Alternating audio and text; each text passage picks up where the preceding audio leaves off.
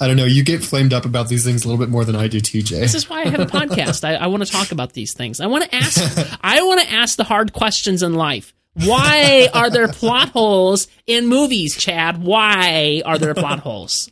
Especially real life ones. Yeah, especially the ones in real life. Like, can we can we clear those up, please? Like now.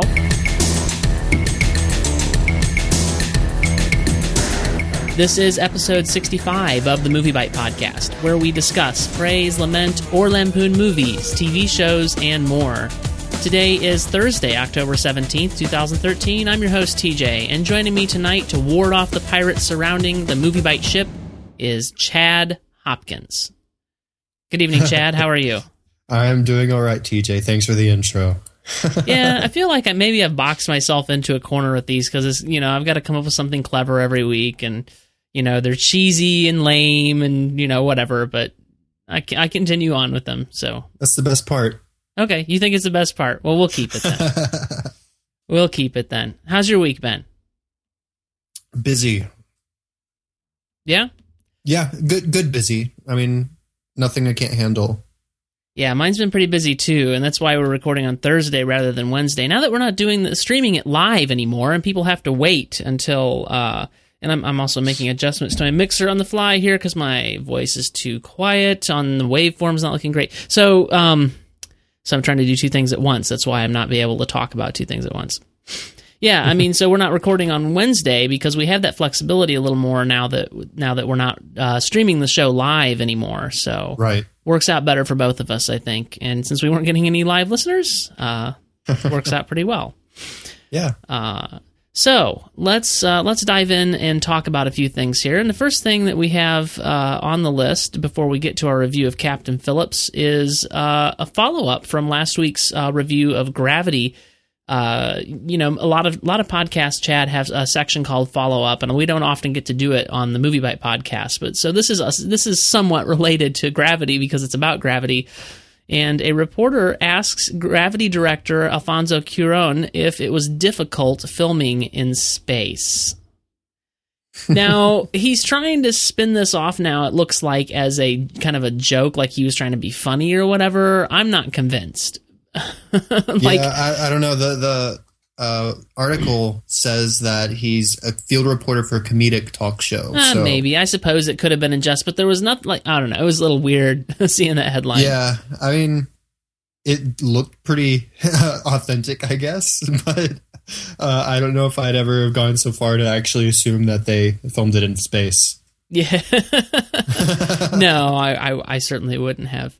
Uh, so during a recent press conference, the to promote his sci-fi thriller drama, the Gravity director Alfonso Cuarón was finally asked the one question reporters have bizarrely neglected to put forward: What was it like filming a movie in space?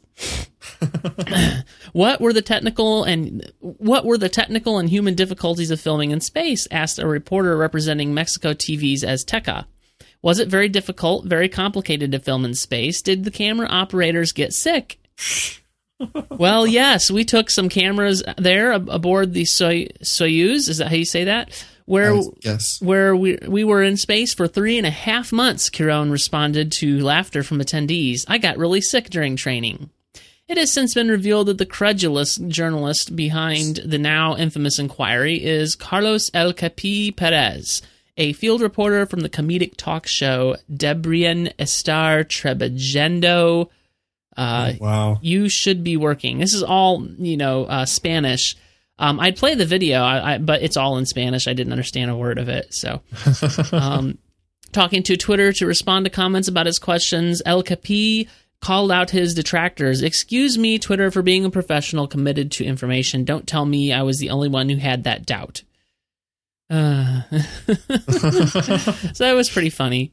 Little, Yeah, little, in the little bit- bottom of the article, it talks about how uh, his bravery, the the an interviewer's bravery, has emboldened other people to ask other directors famous questions. And one at the bottom says, "Mr. Peter Jackson, what were the technical and human difficulties of filming in Mordor?" and so on. Yes, yes.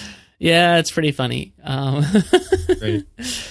yeah, but you know, it does it does kind of bring to mind like you know, movies really are kind of magical, and we're so. Um, in fact, uh, I can't remember exactly what we were talking about the other day.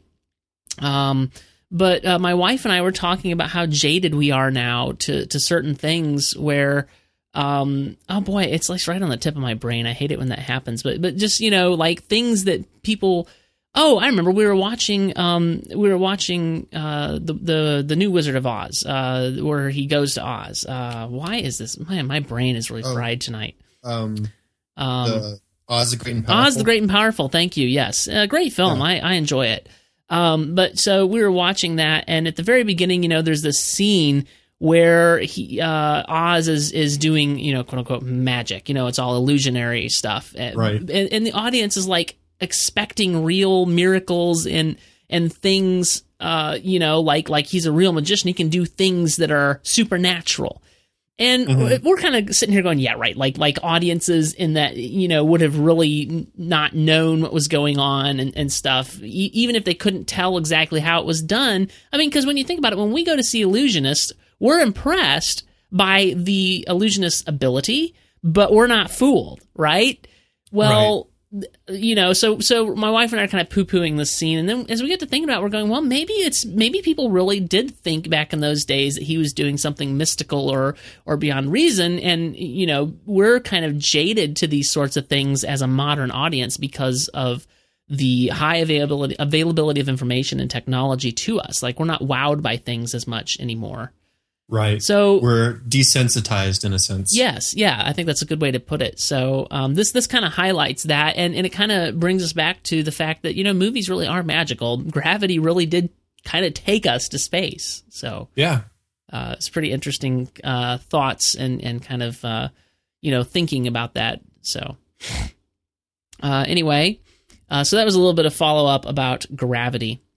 Uh, I have one here that I thought might be interesting to you. Uh, Z- Hans Zimmer is not so sure he wants to score uh, the Man of Steel 2. What, what have you got to say about this? Um, man, I, I hope he doesn't shy away from it because, I, I, as you know, I really love to score for Man of Steel. You've, you've said uh, as much, yes. Yes. and I'm trying to imagine somebody composing a sequel score to a Hans Zimmer score. And I don't, I don't know. It just isn't working out in my head. Um, Well- especially Man of Steel. I mean, I know that this is a completely different genre, but just as a thought exercise, um, think about the the best scored Harry Potter film. Which one is that? Would you say? Um, my opinion, John Williams, the very first one. All right. Well, we're gonna have, but, this, this um, thought exercise is not working. Then Okay, th- I, I, let me guess yours. Alexandre Desplat, Deathly Hallows Part Two. Desplat, display. You say desplat. I say desplat. uh, I, I just this desplat just sounds weird. He's like he just went desplat all over. Yeah.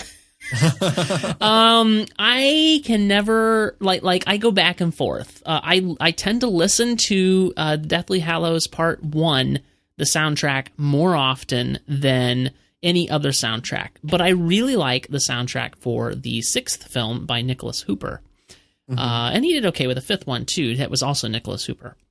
My point is that I feel like both of those scores are better than anything John Williams ever did for the franchise as an, as an overall score. So my point is that I think that somebody possibly could come in and do a good job, but then I'm also recognize that I'm the wrong person to be talking about this because I didn't like the score for Man of Steel, and that's rare for me to not like a Zimmer score. yeah, But you you think that he he did it just right? I think he nailed it, but Okay. I don't know. That, that that's like I said, that's just me, and uh, I, I hope he comes to return for the second one because I, I, I'd like to see him build on what he's established. Well, I'll admit that um, I I was probably kind of uh, I, I- my feelings for the score again uh, done by John Williams. I don't universally hate John Williams, but the score for the original Superman is just outweighing everything in my brain. Like that's Superman to me, and I don't care how you how you're going to redo Superman. The it just felt wrong. I, so that's probably what's coloring my opinion. But it just seeing you know the the the uh, blue suit and the in the red cape, but hearing the wrong music, I think was just jarring to my brain. That might have something to do with it. I mean, I didn't grow up on the Christopher Reeve Superman. I saw it once or twice as a kid, but it wasn't something that I was overly, overly attached to or saw a lot. And I was familiar with the John Williams music, but it wasn't something that was ingrained in my head as this is Superman. I, on the other hand, wore out our VHS tape of Christopher Reeve Superman the movie. Right. I remember you talking about that before. yes. So, I mean, we literally, like, the tape was really in bad shape when I don't know what happened to it. Probably, I think that we had a big move when I was about 14 and we, a lot of stuff went missing. There was a tub of, of, cassette tapes and uh, VCR tapes that like got water in it somehow. That we had like these storage tubs, and, and that one got mm. water in it and ruined a lot of cassette tapes. I imagine that's what happened to it, but it was pretty like it was unplayable anyway at that point. uh, but yeah, so so anyway, the news here is that. Um, Okay, with Christopher uh, Nolan's Dark Knight trilogy and this summer's Man of Steel, composer Hans Zimmer has uh, now had a chance to write music for arguably the two most the two most popular comics characters in the world, Batman and Superman. Now that Zack Snyder has decided to bring a new Batman into the fold for the Man of Steel follow up. Uh, Zimmer is faced with the decision to uh, whether to vi- revisit The Dark Knight or step aside and let someone else tackle the character. It's creating a bit of a problem in my head right now. Quite honestly, I've got to sit down with Zack and have a chat with him about what he's trying to do because what I don't know, what I won't want to do is go back to that well. I'm having a hard time reading tonight.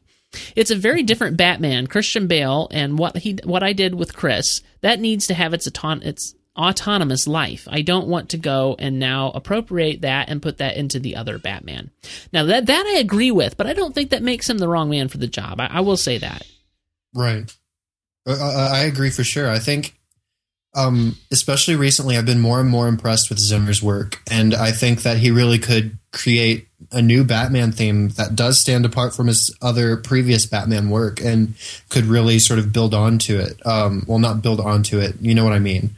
Uh, build onto Superman, and uh, I- I'd be pretty upset if he left, especially because I can't think of who would take over. Yeah, yeah, well, again, I'll just say that uh, men have come in and taken over for uh, sequels and done quite well, remarkably well. Uh, yeah. and, and, and, even like in going back to the case of uh, Harry Harry Potter, um, even taking over from John Williams, who is uh, you know considered one of the greats, so who scored the yeah. first three films. So yeah, you know, um, but I will say too, though, that was following up on the terrible score for the fourth film by Patrick Doyle. So he had nowhere to go but up, I suppose. right. Um, I also feel I should mention after that first paragraph in the article where uh, it says write music for arguably the two most popular comics characters in the world. Um, he's actually adding a third to that. He is composing the score. Zimmer is composing the score for Amazing Spider-Man Two. Hmm. Uh, another another franchise I have no love for. I know you don't, but I just I learned that like two days ago and it blew my mind because I had no idea. Because James Horner composed the score for the first Amazing Spider-Man film. Now, is it you? Uh, and and, and I, I can keep you two separate, but back in the early days of MovieByte, you two were one of the, some of the earliest fans. You and Corey Poff, and I can't remember if it was you or him or both of you that were really big fans of Spider-Man, the new Spider-Man franchise we both really liked it. I think Corey liked it a little bit more than I did. I think yeah. I ended up ranking it maybe four out of five. Oh, ew. ew. we cannot be friends, man. Wow. Well, you you were hating on the film before you ever even saw it. I just even the concept of rebooting Spider-Man like two what was it 2 years? I think they started production on it like a year after the the uh, I, I, don't remember I get time frames confused, but it's not it's not been that long since the Tobey Maguire Spider-Man, which were all awesome. Like, why would you do that? Like, let it go. Let let it breathe. Step back. Let it breathe. It had a good run. Let it breathe. and, and and then to follow it up with one of the worst films the entire cinematic universe has ever seen in the history of ever. Uh, anyway. Okay. Anyway, I've, I've, I've just lost Corey. He's just turned off the podcast, I'm sure. But uh, uh, sorry, Corey. Uh, all right, uh, one more thing before we talk about Captain Phillips. Yeah, we still have a little time. Uh, the Alamo Drafthouse bans Madonna. Uh, this is according to Edward Davis over at the playlist. I can't see you, but I assume you're clapping. I, I was clapping. Yes. Okay, so this is kind of rich, and you may have heard this story already, but in case you haven't, well, the irony is just too delicious to pass up. Last week, during the New York Film Festival, Madonna was caught texting during Steve McQueen's 12 Years a Slave, a painful, brutal, unflinching film about the horrors of slavery starring uh, Ch- Chiwetel El- I can't pronounce that name, something. Michael Fassbender, Brad Pitt, and many more. When one audience member called out the material girl and asked politely to please stop texting, she had the gall to yell at the person and call them a particular type of 19th century tyrant. It's for business, enslaver. She shrieked and then continued to text. A poor choice of words and extremely poor taste, if there was ever such a thing. And then my favorite part, I skip down and quote this Until she apologizes to movie fans, Madonna is banned from watching movies, Drafthouse head honcho Tim League tweeted last week. Uh, he means, of course, at the Drafthouse. She can go home and watch movies if she wants. Uh, and my position on this is uh, can we get a Drafthouse here in uh, Nashville, please? they actually just opened a draft house near my home uh, back near Dallas. And Nice. so I, I've always been a fan of Alamo Drafthouse. I don't know if you've been familiar with their advertising over the years, but uh, I haven't, Couple- but a couple of a couple of years ago they released a, a commercial for their cinema and it was a customer complaint uh, about how she got kicked out of the theater for uh, uh, being on her cell phone. And so they made her entire conversation with customer service or voicemail or whatever it was their advertisement for uh, the theater listen don't don't come to our theater if you're going to get on your phone no kidding. Yeah, and I'm I'm completely and totally behind that. If uh I don't care if you're running a theater and you want if you let people text and carry on in your theater, fine. I just won't come to your theater. right um, I am I'm totally for this, and in fact, I've, I'm contemplating a visit down to Austin, uh, Texas, for reasons which I may disclose later, uh, sometime at the end of this year. Well, I don't know if it's going to happen yet, because I have uh, a, a place, a particular uh, agenda that I want to accomplish down in Austin, and we're going to be uh, about six hours away visiting relatives at the end of the year between Christmas and New Year's. Anyway, uh, so I would like that to coincide with a viewing of some film or other at the Alamo Drafthouse because I really want that experience. That'd be cool Yeah, and I know, I know, of course, that uh, down there in, uh, I, I assume since it's the Alamo Drafthouse, I, I don't, I, forgive me for not knowing the history. You probably, since you live down there in Texas, would know this better. like, I assume that started down in San Antonio or something. i'm assuming so yes Yeah, because it's the Alamo Drafthouse. So, but they've Right. they've expanded. Where they have like five theaters now across. You know, one up in New York where this happened with Madonna. So uh, something like that yeah, yeah. I'm. In fact, I'm. Uh, let me let me uh, say Alamo Drafthouse. We we do research right here on the show for you. See see how see how nice we are. And I'm, I'm gonna find the link to the draft drafthouse.com. Oh, there's more than five. I'm gonna put this in, in the show notes, which will be found at moviebyte.com slash mb podcast slash 65. Um, all right, 1, 2, 3, 4, 5, 6, 7, 8, 9, 10, 11, 12, 13, 14. We have Ashburn, Virginia, Austin, Texas, Dallas, Fort Worth, Texas, Denver, Colorado, El Paso, Texas, Houston, Texas. Obviously, Texas is their big place right now. Kalamazoo, Michigan, uh, Kansas City, Missouri, Lubbock, Texas, New Braunfels, Texas. Are you familiar with that place? I know Texas is like its own country, but you know you're, you're the one who lives down there. I didn't know there was one in Lubbock. Since when is that a thing? I live in Lubbock right now. Oh well, it must maybe it's new. Uh, anyway, San Antonio, and San Francisco, California, Winchester, Virginia, and Yonkers, New York. Let's let's see what uh, and let me paste this into the show outline before I forget, and so I can put it into the show notes later. Uh, bum bum bum. Oh, something weird. Formatting is going weird with our show outline. All right, here we go. uh, get my windows back in order here. Oh, we are currently under construction for the Alamo Drafthouse Cinema, Lubbock, located in the North Side Slide Square development at the northwest corner of the North Slide Road and Loop. Do you know where that's at? Loop 289. I do. Yeah. Cool. So there you go. You're going to get a draft house very soon. Great. Uh, it doesn't say when that's coming. Man, can can, can you? I, I, I'm I'm going to give you an assignment, Chad. An, Uh-huh. an assignment as an official representative of MovieByte.com. Uh, and I, as the owner of MovieByte.com, commission you to go and petition the Alamo Drafthouse people for an Alamo Drafthouse in Nashville. Okay, I will put that upon myself. Yes, thank you, thank you. I, I know I can count on you. you, you uh, and and who could refuse the great and mighty MovieByte.com? All right, did I see you just pasted a YouTube link into the show notes? Yes, that's that commercial I was talking about. At the Alamo Drafthouse, we have a simple rule. If you talk, I missed, I missed it. Hang on, I gotta back up. If you talk or text during a movie, we kick you out. Sometimes that ticks the movie uh, moviegoers off. This is an actual voicemail Yeah, I was wondering if you guys actually enjoy treating your customers like a piece of. Oh, That's how I felt when I went to the Alamo Drafthouse. Okay, the marker there. you know what? I didn't know that I wasn't supposed to text and your little theater. Another marker. It was too dark. Oh, big marker. for me to find my seat. All right, I was using my phone as a flashlight to get to my seat. More markers. So Sorry, guys. Excuse Yeah. me for using my Good- phone. good thing we're not streaming this USA, live. United Yeah. States of America, where you are free to text in a theater. I was not aware that I couldn't text in your theater. All right, I've texted in all the other theaters in Austin, and no one comes another ever marker. gave a about what me I was doing Yep. my phone. All right, and it was on silent. It wasn't on loud. It wasn't bothering anybody. You guys obviously were being. Yeah, it was bothering people. I'm sure that's Yeah. what you do. It's it's You know, all right. with- That, you get the idea. The, the link for this is in the show notes uh, at the URL I gave a minute ago.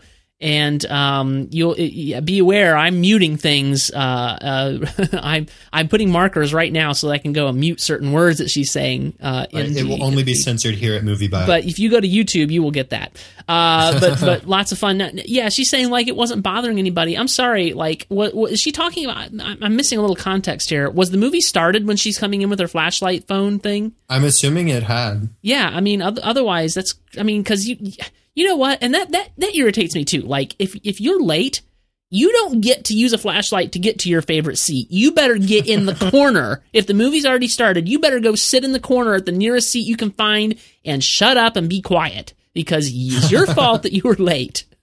Yeah, I think we could have a whole podcast talking about movie theater etiquette, TJ. Or lack thereof. Right. all right. Well, there you go. That uh, all those links are in the show notes. Uh, why don't we move on to our review of Captain Phillips? What do you say? Sounds good.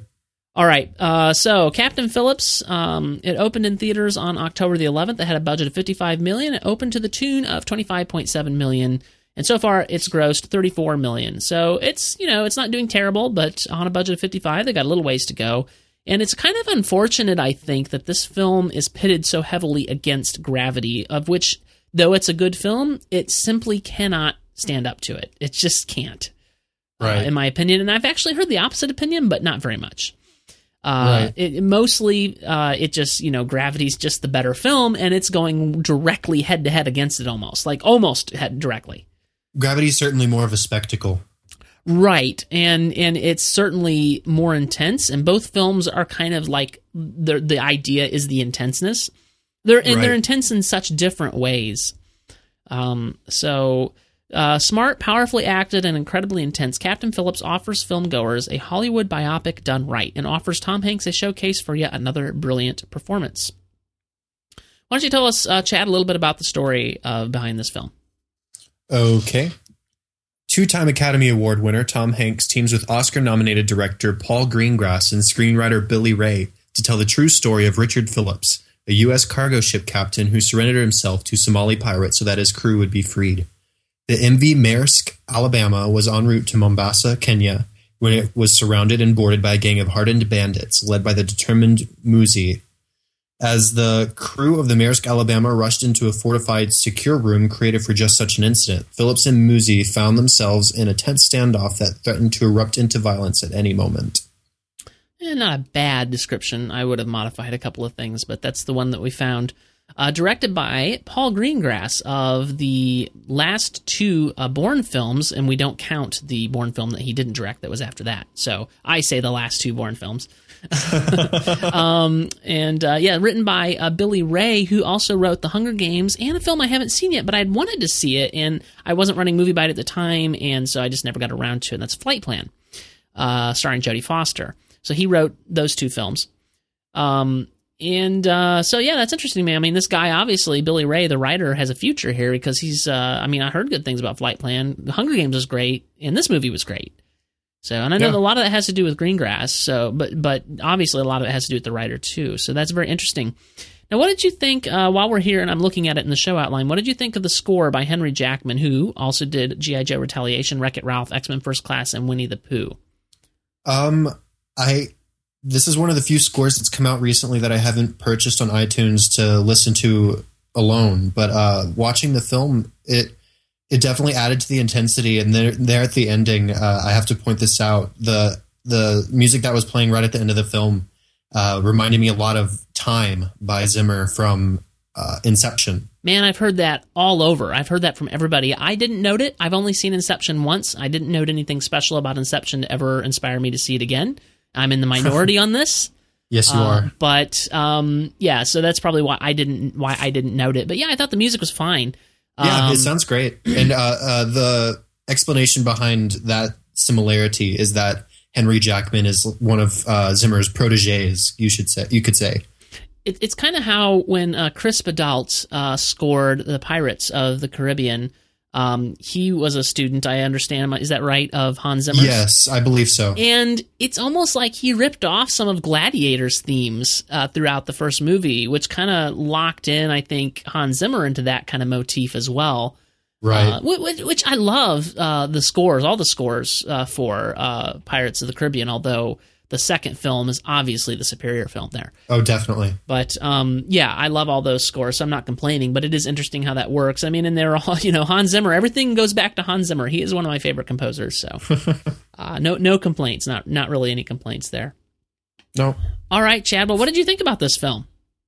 I really enjoyed it. I thought Hanks was outstanding, uh, especially, and I really liked how uh, they sort of humanized all the characters. It wasn't just good guys versus bad guys. It wasn't clear cut like that.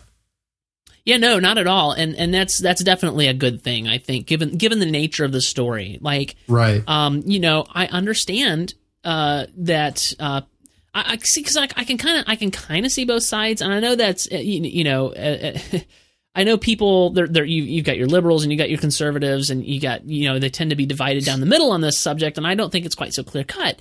I, I do understand the position from which these Somali pirates are coming, and especially when you know none these guys are like almost not not, not completely being forced, but by nature of the circumstances they're in, they're kind of being forced into these positions. Now, I'm not making excuses for them either. Humans make choices, and if those choices are bad choices that uh, results in the deaths of other people by murder uh, or accidental killing, if you can if you can do that, or you know outright beating someone in the head with a pipe wrench, for, for, for instance, Right. um, yeah, I mean, th- these are decisions that humans make, and if they make these decisions, I don't care what your circumstances are, they're they're wrong, and and action needs to be taken against them. If you steal a ship with you know millions and millions of dollars worth of cargo on it, you know, I at the at the same time, while I understand the situation that this person is in, you did wrong, they did wrong, and needs to be taken care of. So. I, I, I thought this movie walked a very fine line in that regard. Right. You know, so and I thought it did a good job, and, and, and I don't know to what extent you know it's accurate to the uh, to the real life circumstances, which this film was based on a real life scenario, and that that leads me to one of the links that I have here that's related to Captain Phillips, where the crew members say that Captain Phillips is a big lie, and I had not read anything about this uh, going into the film, thankfully. Uh, I all, for all I knew, watching the film, it was my my experience of the film was this is you know probably as true to life as it can be. Um, and and I still am not convinced that it's not. Uh, because they even set up in the film, you'll remember Chad uh, a little bit. They, they did they just touched on it briefly, but the Union guys on the ship were kind of you know, we'll turn back, you know, don't we, we don't want to do our jobs, sort of thing. And, and the captain was like, "Here's what we're paid to do, and we're going to do it."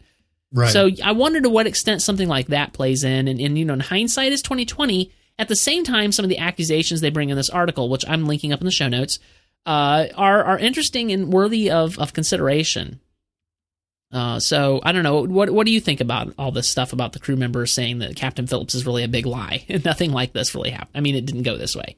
You know, if it really didn't go this way, I mean, I guess you could say it's a little bit disappointing, but that doesn't really change my opinion of the film. The fact is, Right. it's a great film. Absolutely, and and and you know, it's not meant to be a biopic necessarily. I mean, it, I think it kind of is and it isn't.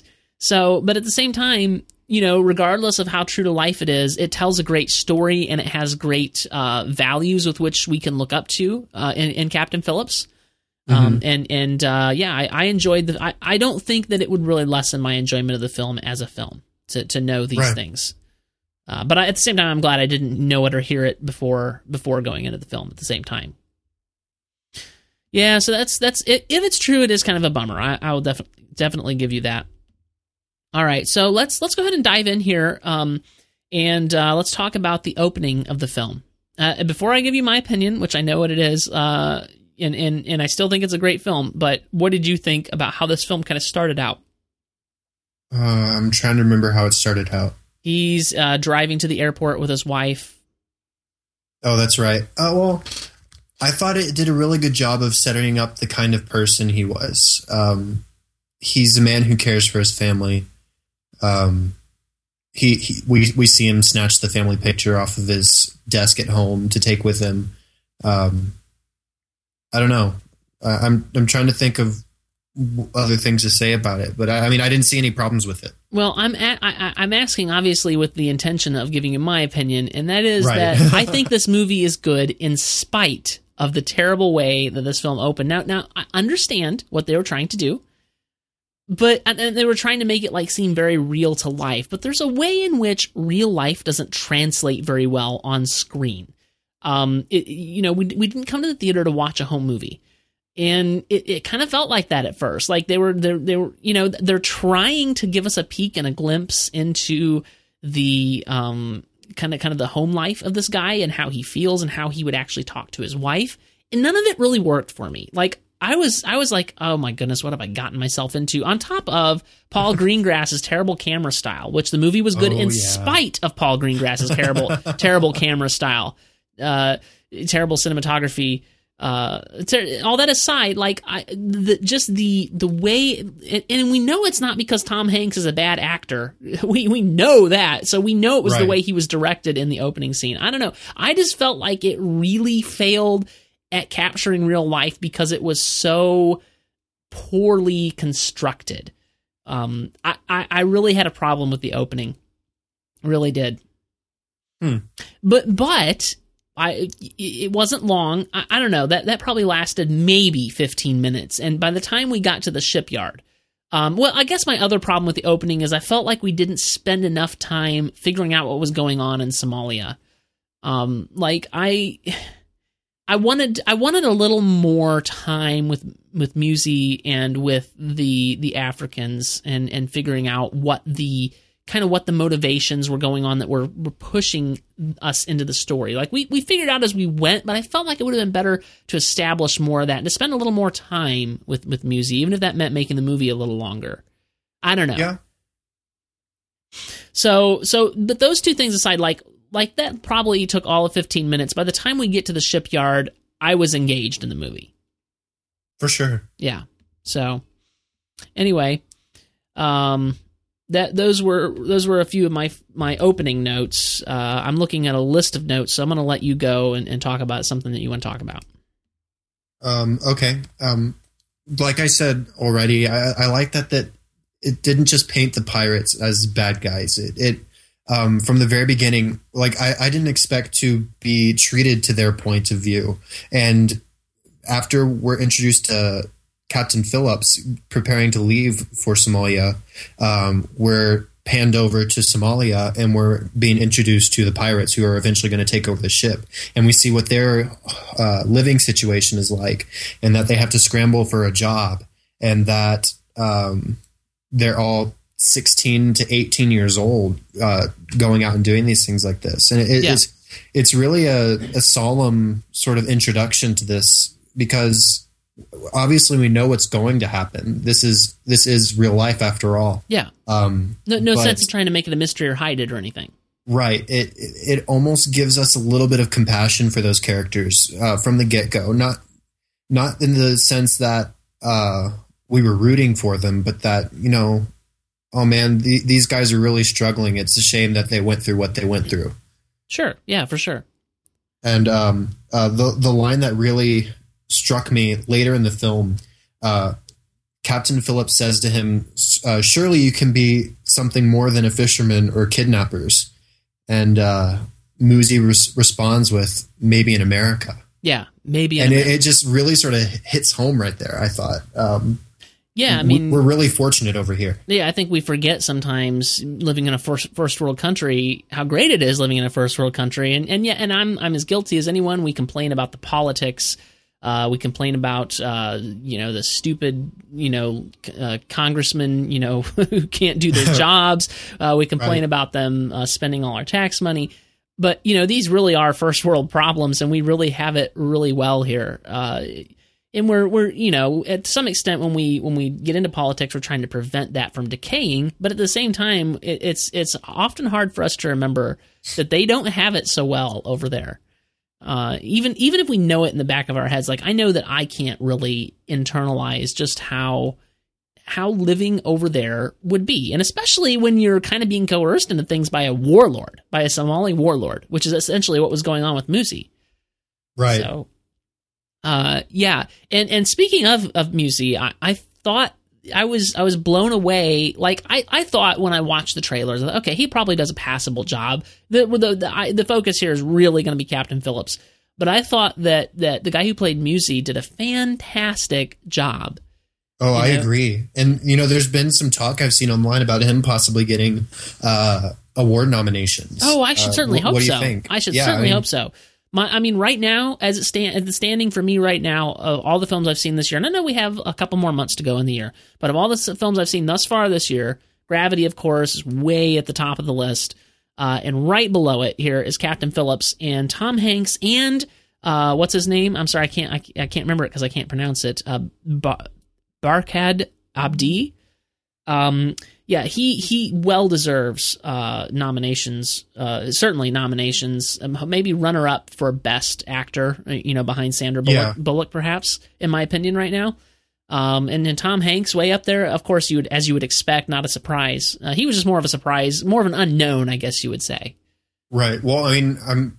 I looked him up on Wikipedia a few days ago after I saw the film, and I'm pretty sure this is his first acting job. Oh, it, it- I think so too. Yeah, definitely. And I was I was actually watching a, us like a video interview with him um, just uh, before the show actually.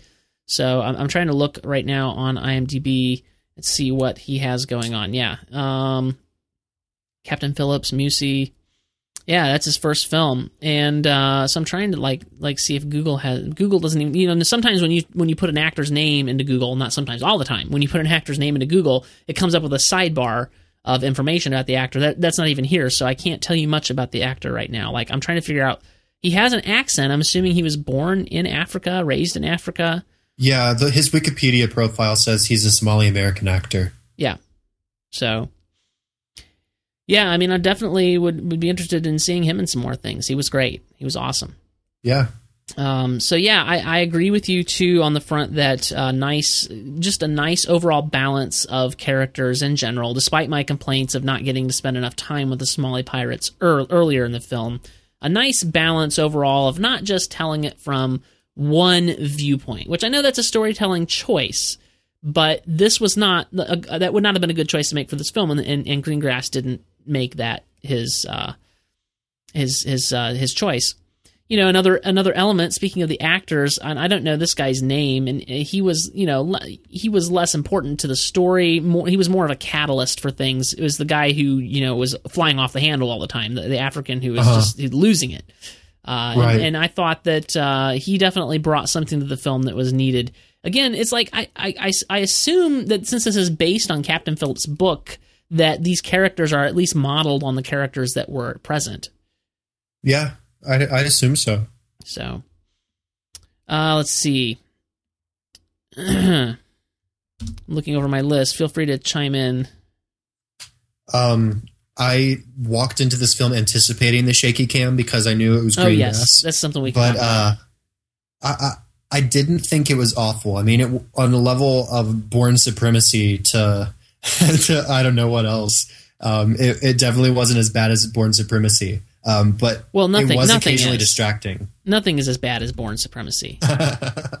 no, Yeah, But- I, I feel like in the Bourne Supremacy, it was it was at its peak. It was at the worst. Like, and that style was really a big thing then. because I, I I had this memory from the Bourne films that that was what really was the catalyst for this big, uh, you know, hand um, handheld style.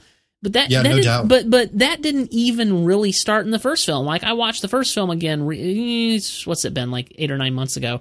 And the first film, like it was pretty good cinematography, well choreographed. There were times when it was a little bit handheld, uh, but mostly not, and well choreographed fight scenes. And that film, the the action was not driven by the the the uh, the um, shaky cam.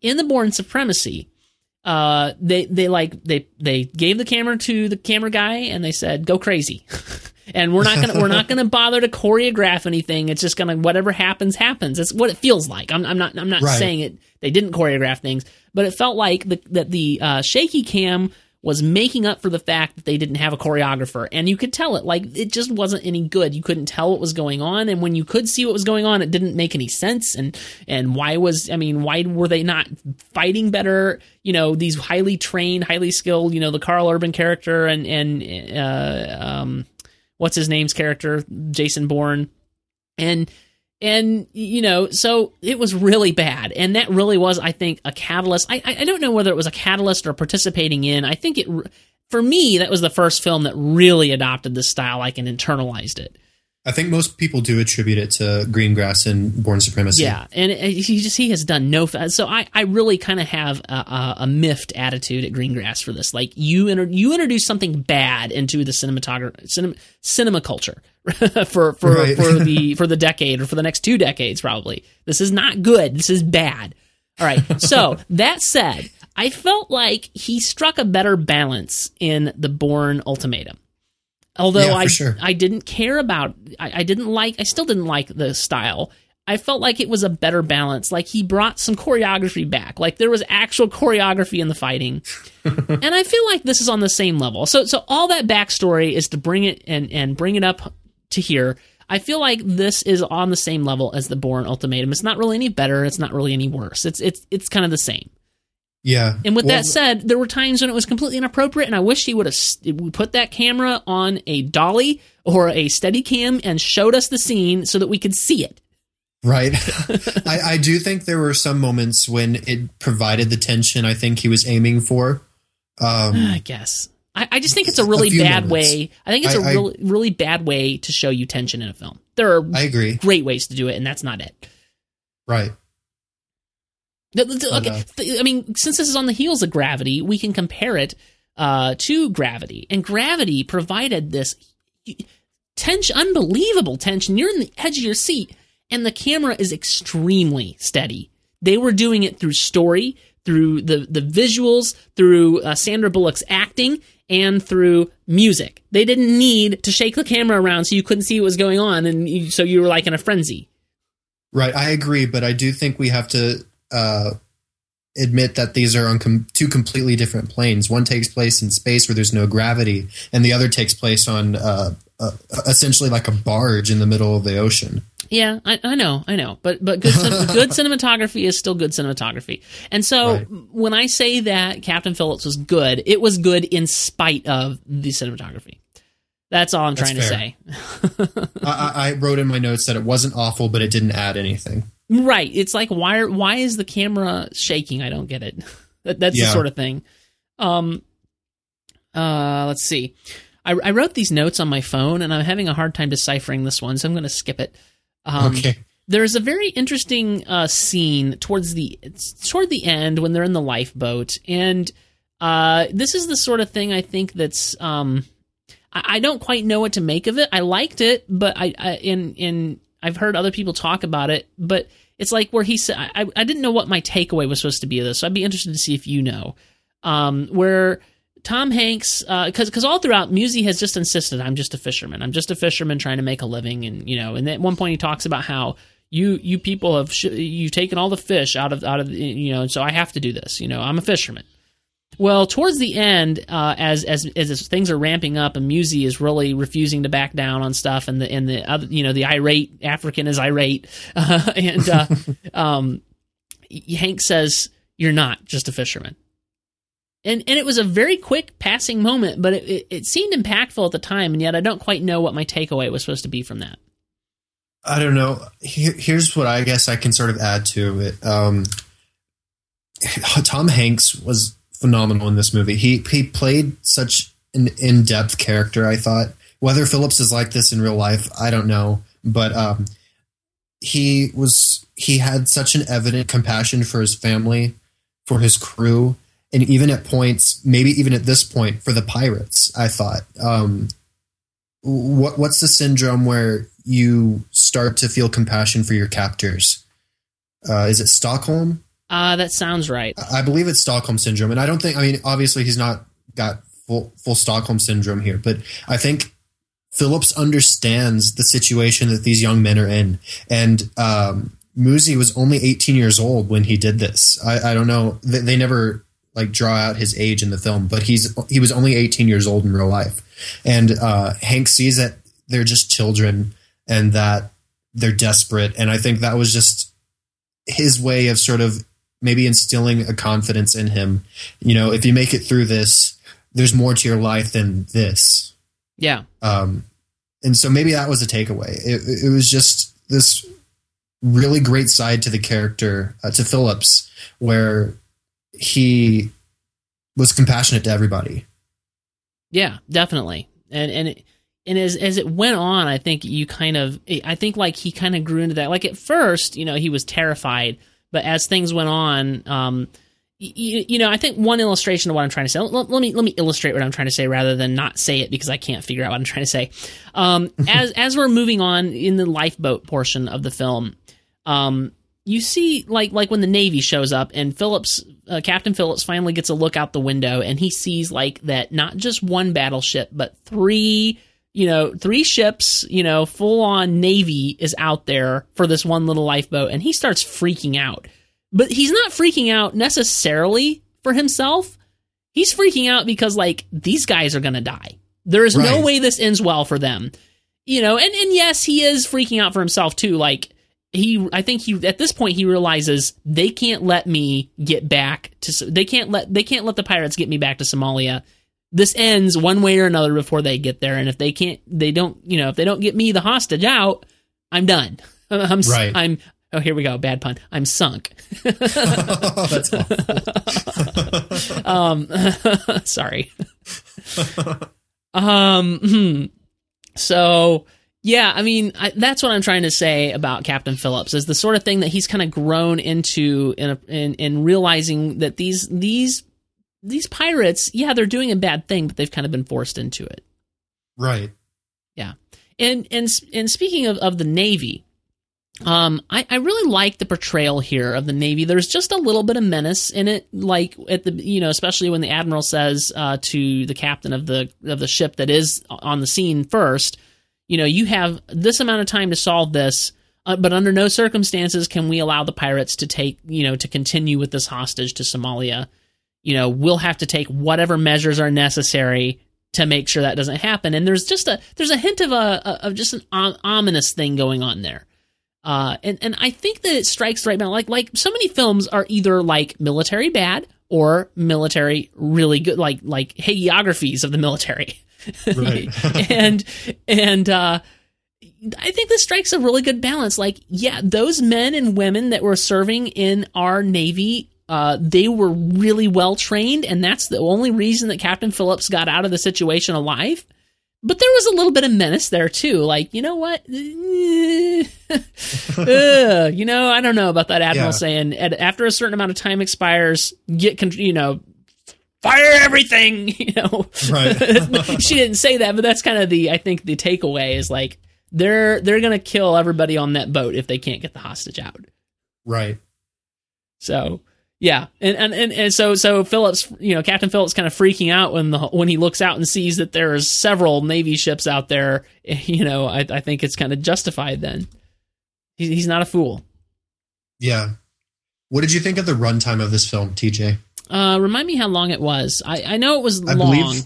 two hours and 15 minutes. Yep, yep, 2 hours 14. That's what I'm seeing here. Okay, yeah. And I remember that I remember looking at my a phone as I walked out of the theater, not during the theater, of course, not during the movie, But as I was walking out, going, "Oh my, it's it's later than I expected," because I, I really hadn't paid attention to the runtime of the film. I, I and, and I try not to look, pay atten- too much attention to the runtimes of the film, Chad, beforehand, Right.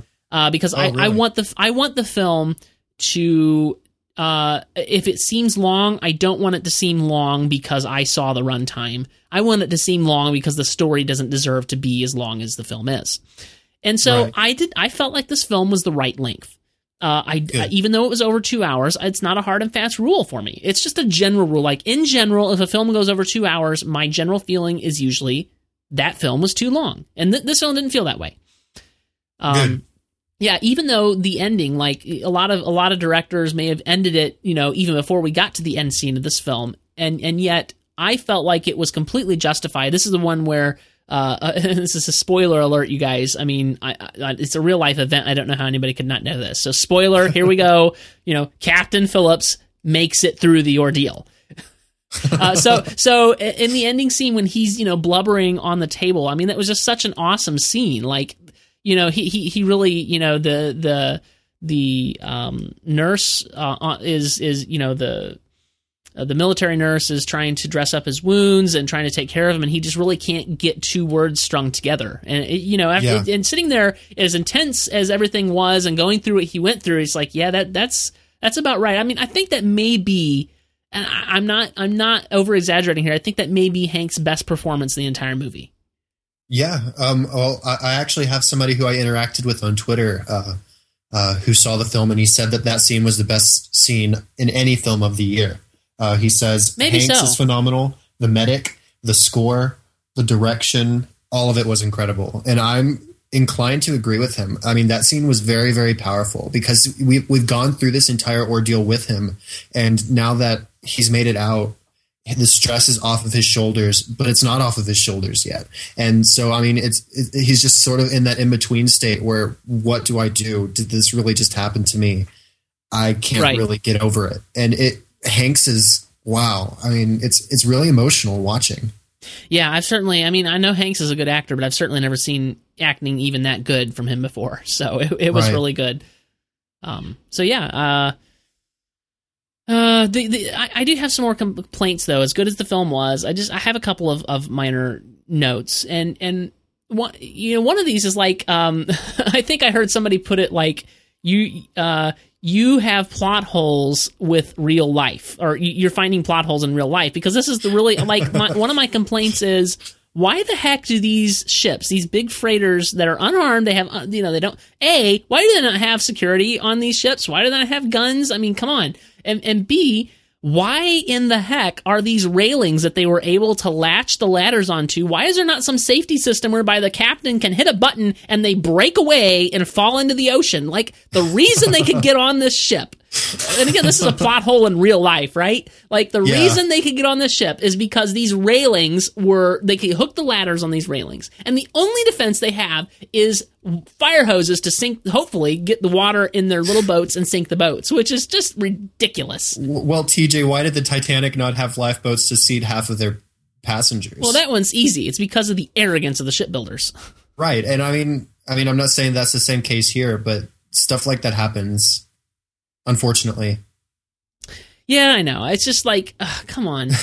we we need some better designed ships. Um, yeah. And and then my other complaint, and this is more of a it could be a plot hole in the movie because who knows how true this is to real life. Again, I, I assume since it's based on a book written by Captain Phillips that it has some truth to it. But they kept, you know, first of all, Hanks is stressing, I'm in seat 15. I'm in seat 15. They should know I'm in seat 15. I'm in seat 15. And and then you know they when they're when they're starting their operation and they're still able to communicate with Hanks you know as they said we want to see Hanks they bring him to the to the door. Uh, I should I should use his his name Captain Phillips not the actor's name. That would be proper Right. here. Um I, we we, we want to make sure he's still alive. We want to see him. And they're saying you know make sure you stay in your seat. You must be in the seat that you were told us you were sitting in. Make sure you're there. Like my thought i mean how stupid are these pirates like my, if i was one of those pirates i'd be like no you don't get to sit in that seat they're obviously planning something no you Fair- can't sit there It's a fair point. I was I, I admit to thinking something along those lines while watching, but it, I don't know. You get flamed up about these things a little bit more than I do, TJ. This is why I have a podcast. I, I want to talk about these things. I want to ask. I want to ask the hard questions in life. Why are there plot holes in movies, Chad? Why are there plot holes? Especially real life ones. Yeah, especially the ones in real life. Like, can we can we clear those up, please? Like now. I don't know. I, I yeah, I mean that really bothered me. And and and again, if that's if that's the way it actually happened, then fine. But if that's a plot device of the film, I'm sorry, that's just sloppy writing. Much as I like the movie. Yeah. Yeah.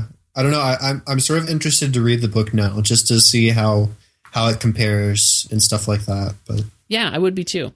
I definitely would be. Um, yeah, I, have started another book right now though, so I can't really. But same uh, here. Let let um before we talk, I do want to talk about that. Uh, but before we do, uh, do you have anything else? Um, no, I've gone through everything on my list. Okay. Yeah, I mean, I think it's one of those films. There's not quite as much to talk about as there was with Gravity because it's not quite as good a film as, as Gravity. And and no. um, uh, let me see here. Clark, who's been on the uh, podcast before, he's talked about, and I can't remember if he talked about this uh, privately in an email or offline or something, or whether he mentioned it on the show with me. But uh, he talks about he he said how hard it is um, to kind of talk about a film that's just mediocre because you neither hated it nor didn't hate it, so you don't have strong feelings to talk about. I've, you know, so I think that there's varying degrees of that. Like this film was really good, so there is a lot to talk about, but not as much as Gravity. So it's like a scale. No. So, um, yeah, I mean, because it was really good. So I, I uh, before we before we talk about the book that I'm reading, uh, which will be related to a movie we'll be reviewing later, what did you what what would you rate this film out of five stars? I'm giving it four and a half because I really really did enjoy it. It's not up on the scale as Gravity, and essentially I took off the half a star for the shaky cam. Yeah, you you gave Gravity a uh, a, a five star. Is that correct? I, I did. Yeah, I gave Gravity four and a half. So I'm right, kind of in the same thinking with you. Uh, so so the kind of the plot holes uh, that I mentioned, the opening of the film, uh, those kind of take off half a star for me. However, uh, I'm not going to stop there because I had some other complaints with this film, as I mentioned. Um, and that would be namely, as you mentioned, the shaky cam. So that takes off another half star. If if oh. Paul Greengrass could get off that stupid shaky cam thing that he does, I would be much happier. so I give it four out of five stars, which is still pretty high praise for yeah. me. That's pretty yeah, high I praise for me. Fair. Yeah, for you, that's fair. So I'm I'm, I'm very hypercritical, man. I, I, I very hypercritical. Like I want things to be just so. Uh, you, have, you should visit my my uh, my desk at work sometime. Uh, yeah, it's clean. I, I, usually like, and and, and sometimes a, a, friend of mine will uh, who sits next to me. He'll be like, dude, are, what are you doing? I'm like, because I'll be like straightening the, the pens or something. And he's like, what are you doing? I'm like, it's messy. I got to clean it up. so anyway, I'm very particular about things. Uh, don't look at my office at home right now because I, I don't spend enough time in here to keep it clean like I want to. Anyway, so before we before we wrap up the show, uh, we do have a not not it'll be in a couple of weeks, but we have a movie coming out on November the first, I believe. Ender's, Ender's Game. Game. I am listening to the audiobook. I'm reading the the book. Oh, so that's the book you're reading? Yeah. Cool.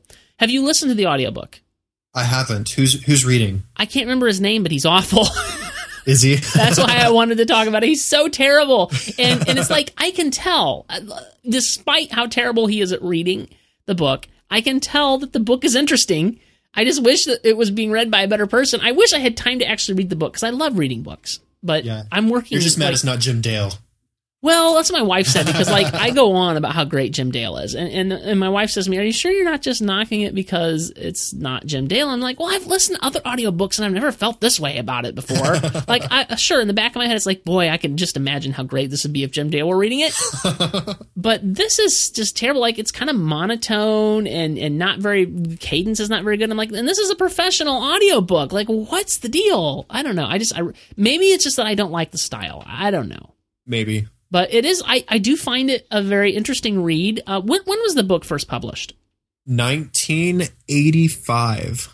Okay, there you go. So that, I mean, even for 1985, it doesn't feel like super cheesy 80s sci-fi might might No. feel. It, it has a pretty nice feel to it. There's some things like you know the whole desk thing, you know, um, that they they do. the- the- We would call these are computers. What do you mean desk? you know those sorts of things. But you know, at the same time, you can kind of write it up to how language and usage might change in the future. One thing I've missed, though, uh, maybe you can tell me. You've read the books before, right? I, I haven't. This Oh, is my first okay. Have you caught on to w- kind of what year it is? Because I'd missed that somehow, or it's just not been said. I'm on the Wikipedia page. It, it- the Wikipedia synopsis just says sometime in the near future. I don't Okay. think it's too far off from So where he's we're at he's now. probably purposely avoided the giving the year. Then, yeah, I mean, sort of. It sort of makes it timeless in that respect. I, I guess. yeah, I suppose so. All right, well, we'll be reviewing that soon, and I'm I'm hoping to have the audiobook finished before November first. We'll see how that goes. I'm not I'm not I'm barely a quarter of the way through it right now, and I probably started it a week ago, so doesn't, Yeah. doesn't bode well, but we'll see. um, all right, so Chad, uh, after listening to you ramble, you and me ramble on about uh, this film and how great we thought it was, people might like to find more of our work online. Where can they Where can they find you you at? You can find my writing at chadlikesmovies.com. Uh, you can find me at facebook.com slash chad.hopkins and on Twitter at twitter.com slash chadadada, C-H-A-D-A-D-A-D-A, I think. I, th- I, Chadadada. think I accidentally messed Best way to do it is to go to moviebyte.com and uh, go to your profile on the people page and click on you and find you there. Yes. All right, and me, I, I- I have a little bit easier uh, a name on Twitter. I am TJ Draper Pro. The only, and I'm sorry that it's TJ Draper Pro. I wish I could have TJ Draper, but somebody's squatting on that. Those useless people, they're squatting on that name. I suppose he thinks he's important or something, but anyway, TJ Draper Pro is where you can find me on Twitter. Uh, you know, look up my work, uh, my writing on Movie MovieByte. I write a little something every day. I write reviews, uh, not really once a week, but I do write reviews on MovieByte.com. Um, and uh, of course, uh, this podcast is the other place you can find me, uh, and you can find back episodes and stuff like that. And I also do a podcast called The Wrap, which releases every Friday. It's kind of a recap of the great news and fun stuff throughout the week. So be sure to check that out as well. Uh, we would love it if you take the time to rate and review the show in iTunes. Go to iTunes and search for MovieByte. Will be the first result, and go in there and uh, give us five stars. When we'd really love you for that if you did that. So and and leave some positive comments. Tell tell tell us how much you loved the show. And if you want to get in touch with us and email us and, and give us feedback about the show or interact with us on any given subject, uh, do that on Twitter. Send us an email, info at moviebyte.com. Uh, you can find the show notes for this episode at moviebyte.com slash mbpodcast slash 65. Well, I think that's all we've got this week, Chad. So great talking to you about a great movie. Uh, we'll talk to you next week about The Fifth Estate. yes. So, and we're out of here. Thanks, Chad. Thank you.